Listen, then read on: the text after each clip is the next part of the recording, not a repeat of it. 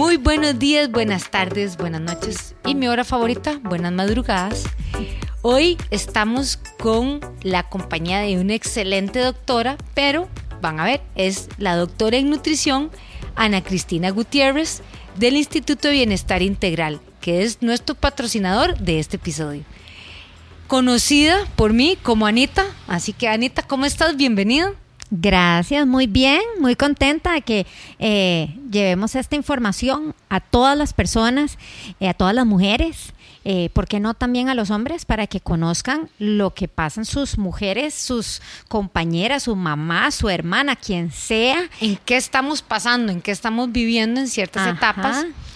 Y les voy a comentar a los podcast de escuchas. Yo conozco a Anita ya hace varios años y siempre veíamos como la parte de nutrición pero Anita me empezó a hablar de un proyecto muy especial que ella tiene, que se tienen que esperar hasta el final del programa para que ella les va a explicar. Pero el tema es de la alimentación en la menopausia. Y eso es algo importantísimo porque no solo para las mujeres que ya estamos empezando, estamos llegando a ese proceso, o las que ya están, o las que han pasado, no quiere decir que nada de esto no les sirva. Al contrario, y ojalá los compañeros de todas nosotras nos vayan entendiendo y así podamos comer más rico, ¿verdad? Y disfrutarlo mejor. Exactamente, y disfrutar el proceso en paz y en tranquilidad, porque cuando vos tenés información, tenés poder y puedes conocer cómo es tu cuerpo, cómo va a reaccionar, qué es lo que está pasando. Y eso es lo más importante para tener conciencia de la etapa que se está pasando y que no, hay que, no, no nos tiene que dar miedo tenemos que darnos cuenta que es solo una etapa. Creo que eso es un punto relevante a destacar porque es una etapa que la tenemos que entender nosotras las mujeres, ¿verdad? Que tiene, como decía mi ginecólogo, cuando queda embarazada tiene un principio y un fin, ¿verdad? Pero esta etapa es más complicada, pero no por eso es el fin del mundo, sino que entre más nos eduquemos, mejor vamos a tener cómo manejarla. Entonces, yo quiero que Anita nos explique para ir entrando en tema, porque si no nos vamos, ¿verdad? Y la gente se va a quedar... horas. Exactamente. Ok, ¿qué es, ¿qué es lo que vemos, verdad, que nos puede ocurrir como a ser a nivel hormonal, así a grandes rasgos, verdad? Visto desde la perspectiva de la doctora en nutrición, que eso es muy importante porque yo te puedo decir a nivel de ejercicio, pero aquí la experta sos vos a nivel de nutrición. ¿Qué, qué va ocurriendo? Ok. Resulta ser que en esta etapa, y hablemos que esta etapa casi siempre se dan de, en los 40 más, o sea, más o menos 39, 40, hay casos de 39, 40 y de ahí para arriba. ¿Ok?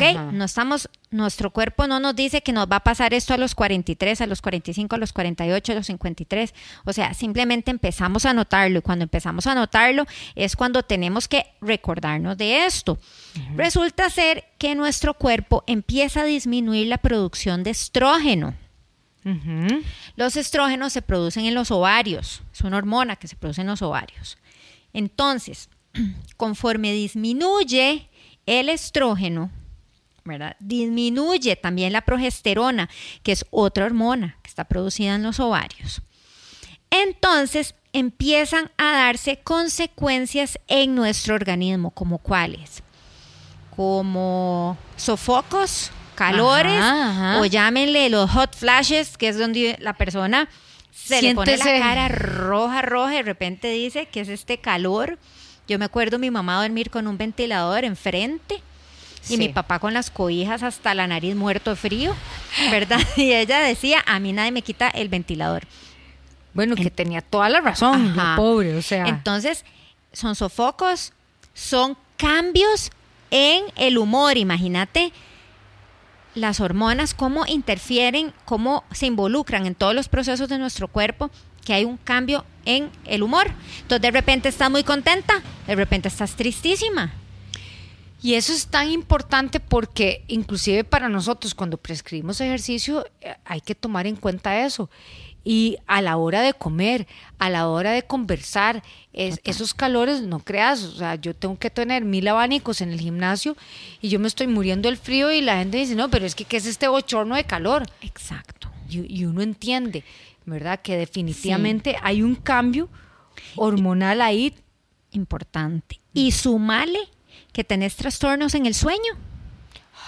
Entonces, imagínate los cambios, cuando uno se desvela, cuando uno no puede dormir, al día siguiente estás súper irritable, súper cansada. Eh, tu cuerpo empieza a contrarrestar queriendo consumir alimentos crunchy, salados, dulces. No sabes qué es lo que tenés, pero es tu cerebro pidiéndote contrarrestar ese, ese desbalance que tiene por haber dormido mal. Entonces, no solamente empezás a querer comer otras cosas, sino que también empezás a estar agotado, empieza, empieza a cambiar tu ánimo. Pero, entonces podríamos decir que sí o sí vamos a aumentar de peso o no necesariamente. No necesariamente. Ahora, ¿qué te digo con esto? Que una vez que sabemos que disminuyen estas hormonas y que se producen estos efectos, también hay dos efectos asociados en la menopausia. Tres más bien. Uno, la sarcopenia, que es que comienza a haber menos masa muscular en nuestro cuerpo. Entonces, no es precisamente por la menopausia, pero es por la etapa de la vida en que estamos que el músculo empieza a decaer.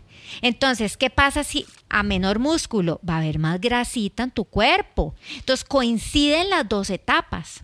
Y, y ese punto es, bueno, obviamente que es el que yo más domino, ¿verdad? Porque es cuando yo les pongo a hacer ejercicio, ¿verdad? O lo que pasa es que a mí me llegan un poquito más tarde, ¿verdad? Cuando ya la sarcopenia está.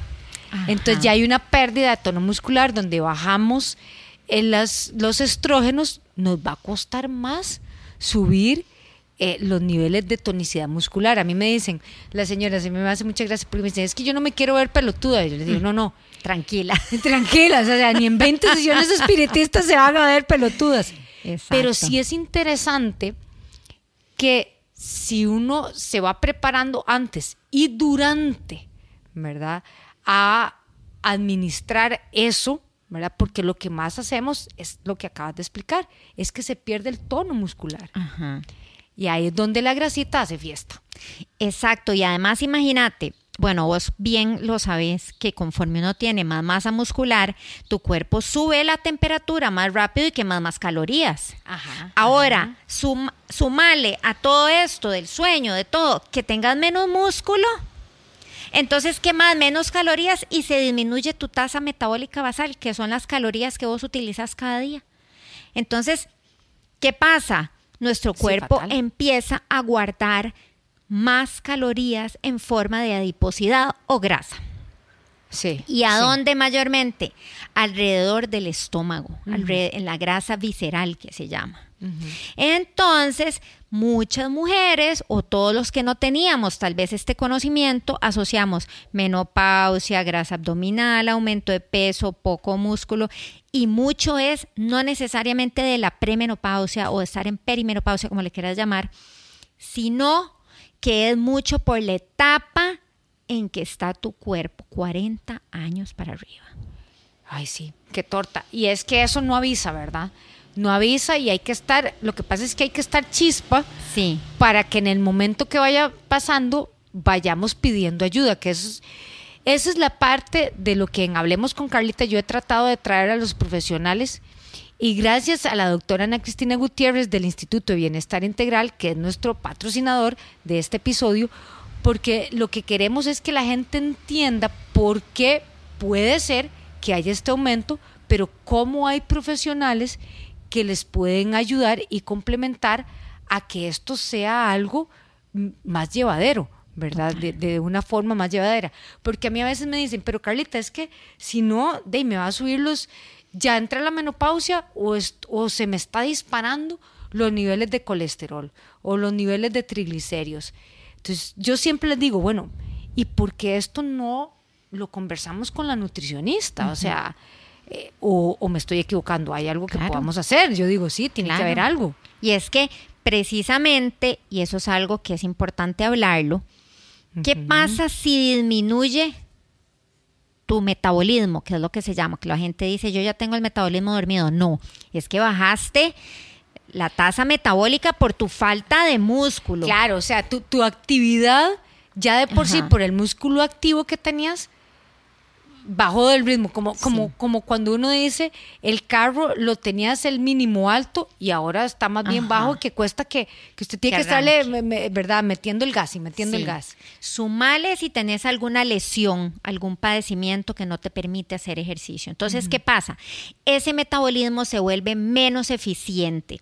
¿Qué hace? Que cuando comemos alimentos que tienen grasa, nuestro cuerpo no lo va a metabolizar igual y puede llevar a la tendencia de subir el colesterol. Qué mal. Y con esto que acabas de decir del insomnio o de dormir mal, claro, porque uno lo que se levanta es desesperado a algo dulce, a, algo crunchy, esos son tips, eh, ¿verdad? Porque uno cae, cae en esas trampas y uno a veces no se da cuenta, ¿verdad? Pero la gente dice, pero si es que solo piqué, bueno, no, no sabes cuántas veces fue que metiste la mano en la, en la bolsa, ¿verdad? Para, para decir, bueno, piqué poquito, mucho, poco, y puede ser que lo que necesitemos es ver cómo podemos conciliar el sueño de una mejor manera. Y la alimentación nos puede ayudar a, eso, al sueño. Claro, la alimentación puede ayudar, por ejemplo, eh, alimentos altos en triptofano en la noche, por decirte algo, lechuga, ¿En leche tibia Ve, siempre la lechita caliente que Sí, por eso has visto en series, en todo, que la gente toma leche tibia antes de dormir. Bueno, era una práctica de antes para que la gente durmiera mejor o un té calientito. ¿verdad? Ah. Para que también tu cuerpo se regule, esté calientito. Y hay muchas estrategias para la regulación del sueño que, que por ejemplo, que involucra la alimentación. De no involucrar bebidas con cafeína después de las 3, 2 de la tarde. En serio. Y yo y el cafecito a las 4, voy a tener que correrlo a las 3. Ajá, digamos, si vos ves que te está afectando el sueño y que estás llegando a tener, no sé, que te despertás a las 2 de la mañana y ya se acabó, no más, entonces comienza a probar en no consumir alimentos, por ejemplo, como té verde, como café, como alimentos con chocolate, después de las 3 o 4 de la tarde, para ver si eso te puede hacer, digamos, que no se altere tu sistema nervioso y que te ayude a conciliar el sueño. También, por ejemplo... Qué buenos tips, eso están geniales. Voy a tener que empezarlos a practicar. Sí. Hoy no, porque estoy con una tacita de café Exacto. que la doctora me tiene y la verdad es que está muy bueno. Y mañana es sábado y puedes descansar. Exactamente. Pero son cosas que uno cree que sabe, pero no sabe, ¿verdad? Y puede ser que, que tú yo creo que de las cosas más tortuosas, porque yo he pasado periodos de insomnio a través de, mis, de mi vida, es de las peores cosas que le puede pasar a uno, ¿verdad? Porque es no puedes descansar. No puedes descansar. Y eso de estar eh, intermitente es de las de las peores cosas. Otra cosa, no, no tener una cena muy alta en calorías. ¿Como qué? Por ejemplo, cenarte un trozo de carne roja. Vas a un restaurante en la noche, te pedís una carne roja con una salsa encima.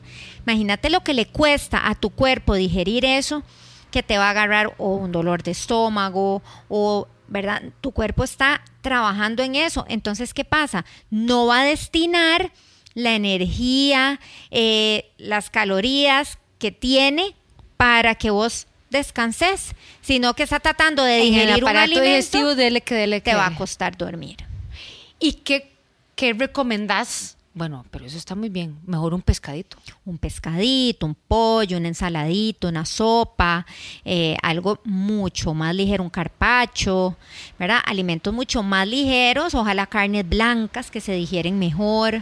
Eh, verduras. Eh. Ok, vamos a ir recopilando porque eso me parece que son tips súper valiosos y muy importantes de lo que repasando con la doctora Ana Cristina Gutiérrez, nuestra invitada de hoy, y el patrocinador, el Instituto de Bienestar Integral, que me parece que es muy bueno rescatar lo que es, que es un proceso, ¿verdad? Que es un periodo después, que es que el metabolismo, o sea, la actividad interna que tiene el cuerpo va a disminuir porque bajamos los niveles de estrógenos, pero que esto puede ser eh, controlado o ayudar con tips no solo que yo les voy a hablar después en otros podcasts de ejercicio, pero cómo la alimentación nos puede ayudar, cómo tratar de evitar, me parece genial esto del insomnio, eh, el tip de la lechita caliente, de no hacer las comidas pesadas, eh, de no levantarse a comer, estar picando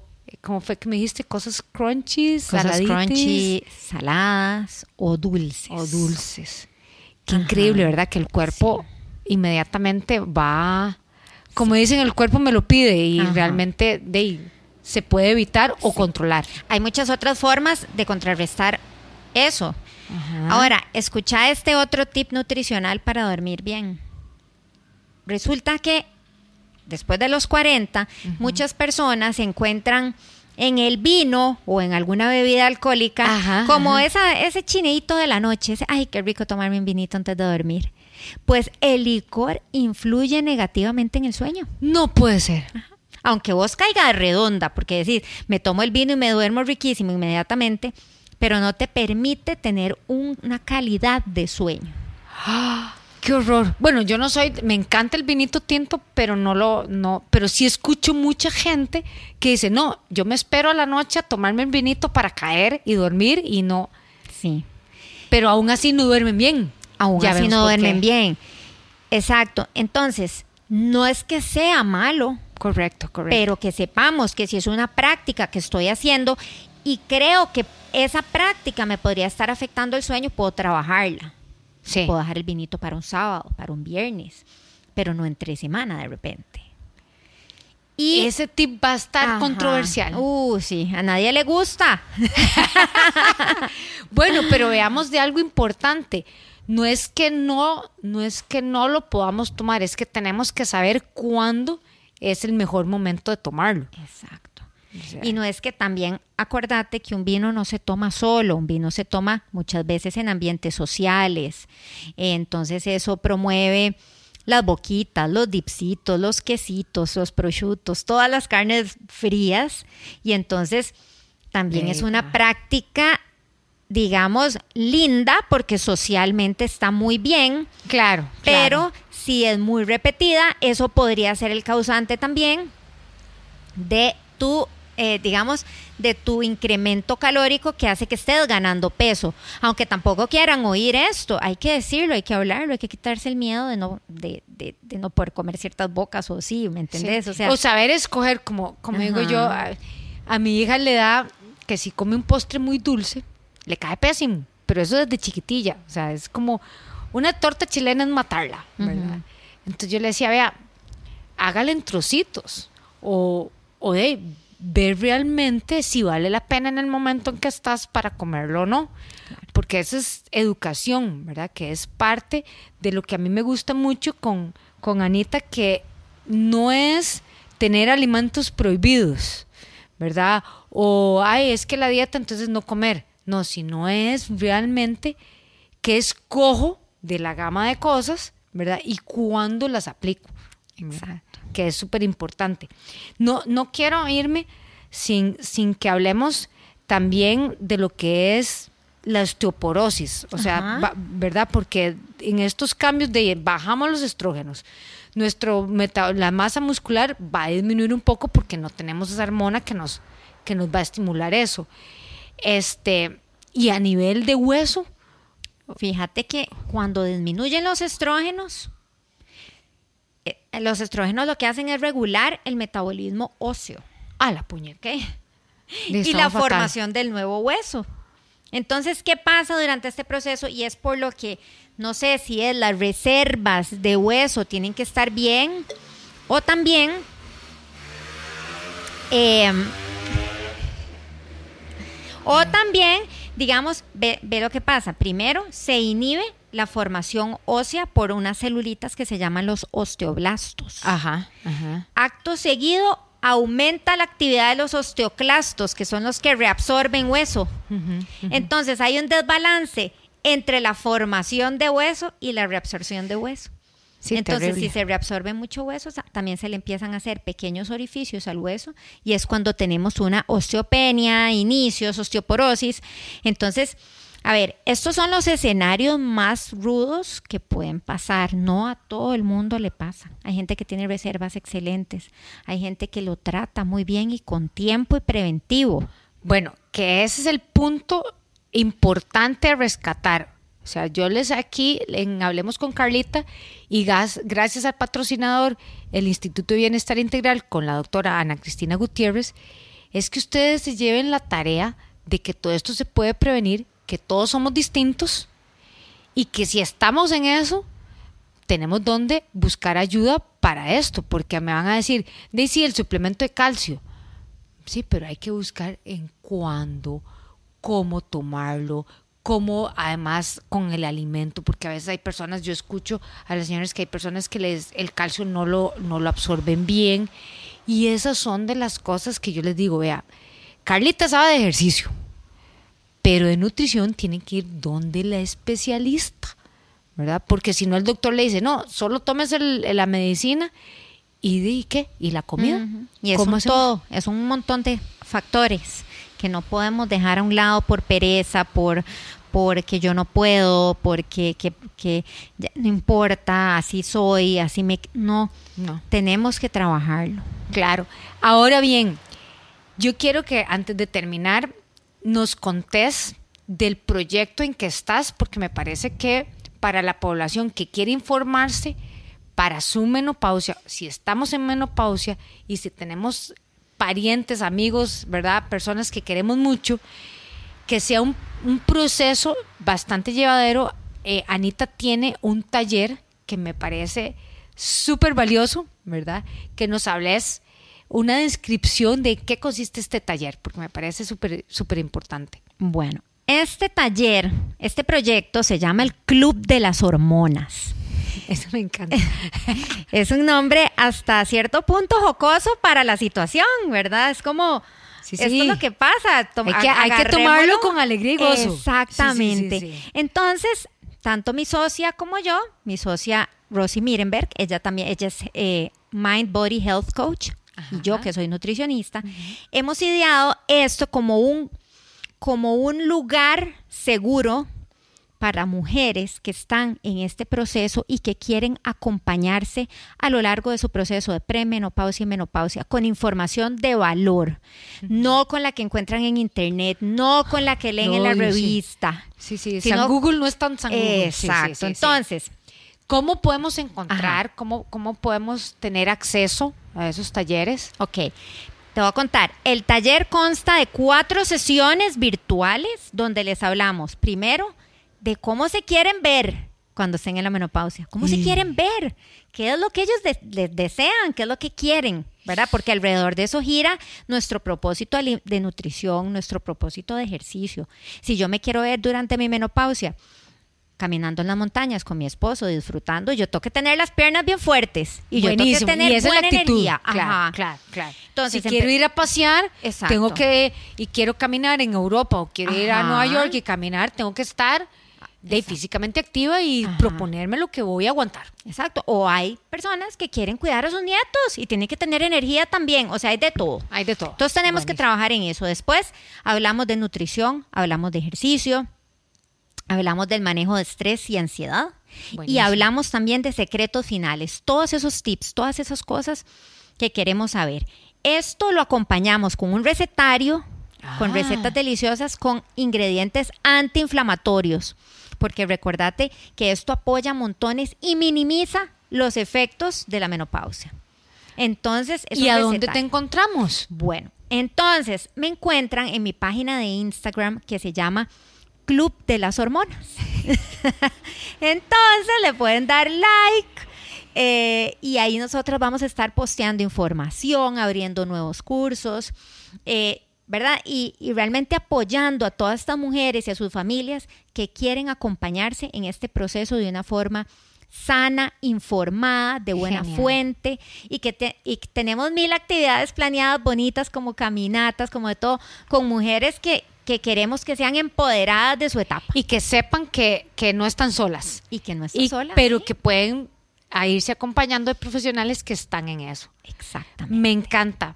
Anita, bueno, muchísimas gracias. De verdad, eh, buenísimo.